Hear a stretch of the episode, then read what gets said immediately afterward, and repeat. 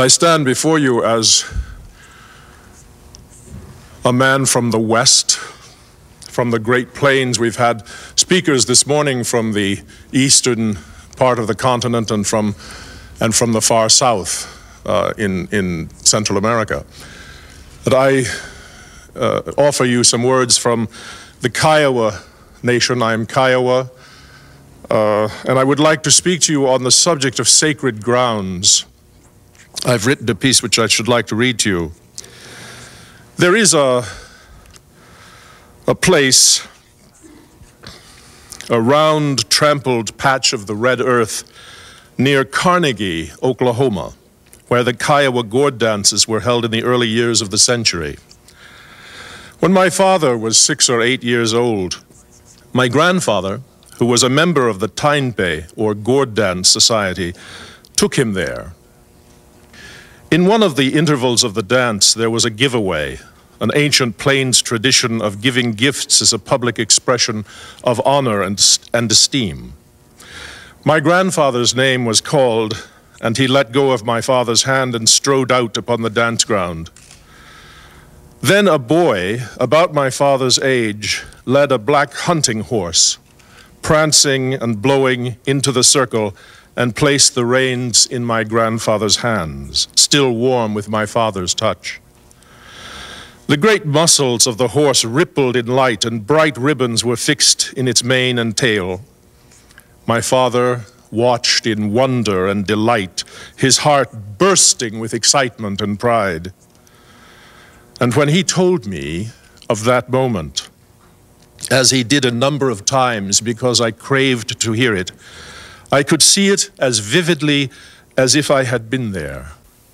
The brilliant image of that moment remained in my father's mind all his life, and it remains in mine. It is a thing that related him and relates me to the sacred earth. This afternoon is older than the giving of gifts and the rhythmic scraping of the red earth. My father's father's name is called, and the gift horse stutters out whole and the whole horizon in its eyes. In the giveaway is beaded the blood memories of fathers and sons. Oh, there is nothing like this afternoon in all the miles and years around, and I am not here. But, grandfather, father, I am here. To encounter the sacred, is to be alive at the deepest center of human existence. Sacred places are the truest definitions of the earth. They stand for the earth immediately and forever. They are its flags and its shields. If you would know the earth for what it really is, learn it through its sacred places. At Devil's Tower or Canyon de Chelly or the Cahokia Mounds, you touch the pulse of the living planet you feel its breath upon you. You become one with the spirit that pervades geologic time, that indeed confounds time and space. When I stand on the edge of Monument Valley and behold the great red and blue and purple monoliths, monoliths floating away in the distance, I have the certain sense that I see beyond time. There the earth lies in eternity. Sacred ground is in some way earned. It is consecrated, made holy with offerings, song and ceremony, joy and sorrow, the dedication of the mind and heart, offerings of life and death. The words sacred and sacrifice are related. And acts of sacrifice make sacred the earth. Language and the sacred are indivisible. The earth and all its and all its appearances and expressions exist in names and stories and prayers and spells. North American place names are a sacred music. Medicine Wheel, Bear Butte, Baboquivari, Chaco, Sleeping Ute, Lukachukai, Wounded Knee. Mircea Eliade has said that the sacred in all times is the revelation of the real an encounter with that which saves us by giving meaning to our existence. Yes, yes, I want to say. Here is a brilliant equation of the sacred with reality, salvation, and meaning. But there is more, for the sacred finally transcends definition. The mind does not comprehend it. It is at last to be recognized and acknowledged in the heart and soul. Those who seek to study or understand the sacred in academic terms are misled. The sacred is not a discipline. It is a dimension beyond the ordinary and beyond the mechanics of analysis. For those who would come to the sacred, to sacred ground, it is a kind of mystical experience, a deep and singular encounter. Sacred ground is ground that has been invested with belief. Belief at its root exists independent of meaning that is, its expression and object may escape what we can perceive as definable meaning. The intrinsic power of sacred ground is often ineffable and abstract. I behold a particular sacred place, the great gallery of rock paintings at Barrier Canyon, Utah, for example. There on the massive wall are large, sharply defined works of art anthropomorphic figures in procession.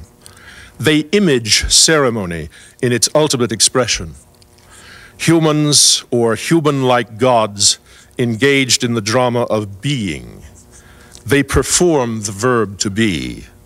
They reflect the human condition. They signify humanity in all places at all times. They proceed from the depths of origin, from a genesis nearly beyond the reach of imagination. The figures in the eternal procession at Barrier Canyon are related to us in story. We do not know the story, but we see its enactment on the face of the earth, that it reaches from the beginning of time to the present to a destiny beyond time. We do not know what the story means, but more importantly, we know that it means and that we are deeply involved in its meaning. The sacred is profoundly mysterious, and our belief in it is no less profound. In Native American oral tradition, the reverence which humans have for the earth is a story told many times, in many places, in many languages. Speaking of aged men and women of the northern plains, Luther Standing Bear said this It was good for the skin to touch the, the earth. And the old people liked to remove their moccasins and walk with bare feet on the sacred earth. The birds that flew in the air came to rest upon the earth, and it was the final abiding place of all things that lived and grew. The soil was soothing, strengthening, cleansing, and healing. A prayer from the night chant of the Navajo begins with homage to Tsegi, Segiye, the place of origin, place among the rocks. It would be impossible to imagine an invocation of greater moment or power, or a word or concept more elemental than the prayer from the night chant, which begins House made of dawn, house made of evening light, house made of dark cloud, house made of male rain house made of dark mist, house made of female rain, house made of pollen, house made of grasshoppers. Dark cloud is at the door. The trail out of it is dark cloud. The zigzag lightning stands high upon it. But where there is the sacred, there is also sacrilege, the theft of the sacred. To steal the sacred is to rob us of our very selves, our, our reason for being, indeed, our being itself. And sacrilege is a sin of which we are capable. Just look around you. When I was a small boy, there was a box of bones in the barn of my Kiowa homestead on Rainy Mountain Creek, where I loved to go and visit my grandmother. They were the bones of a horse, a legendary hunter, a horse of exceptional speed and endurance. The horse belonged to my grandfather, who owned many horses and who died before I was born, just before I was born. The bones were for me a tangible link to my heritage. They were sacred. Their very existence made of the, bar- of the barn a singular place, a sacred shrine. And then, one day I went there and the box of bones was gone. They had been stolen.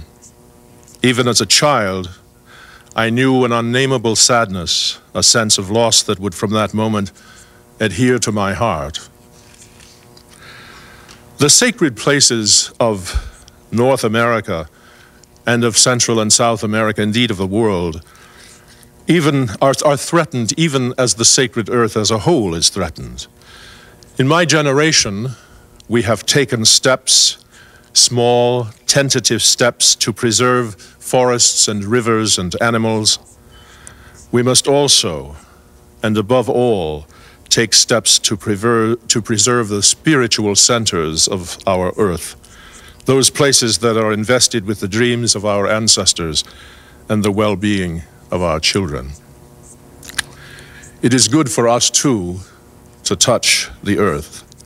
We and our children need the chance to walk upon the sacred earth, this final abiding place of all that lives. We must, prever- we must preserve our sacred places in order to know our place in time, our reach to eternity. Aho.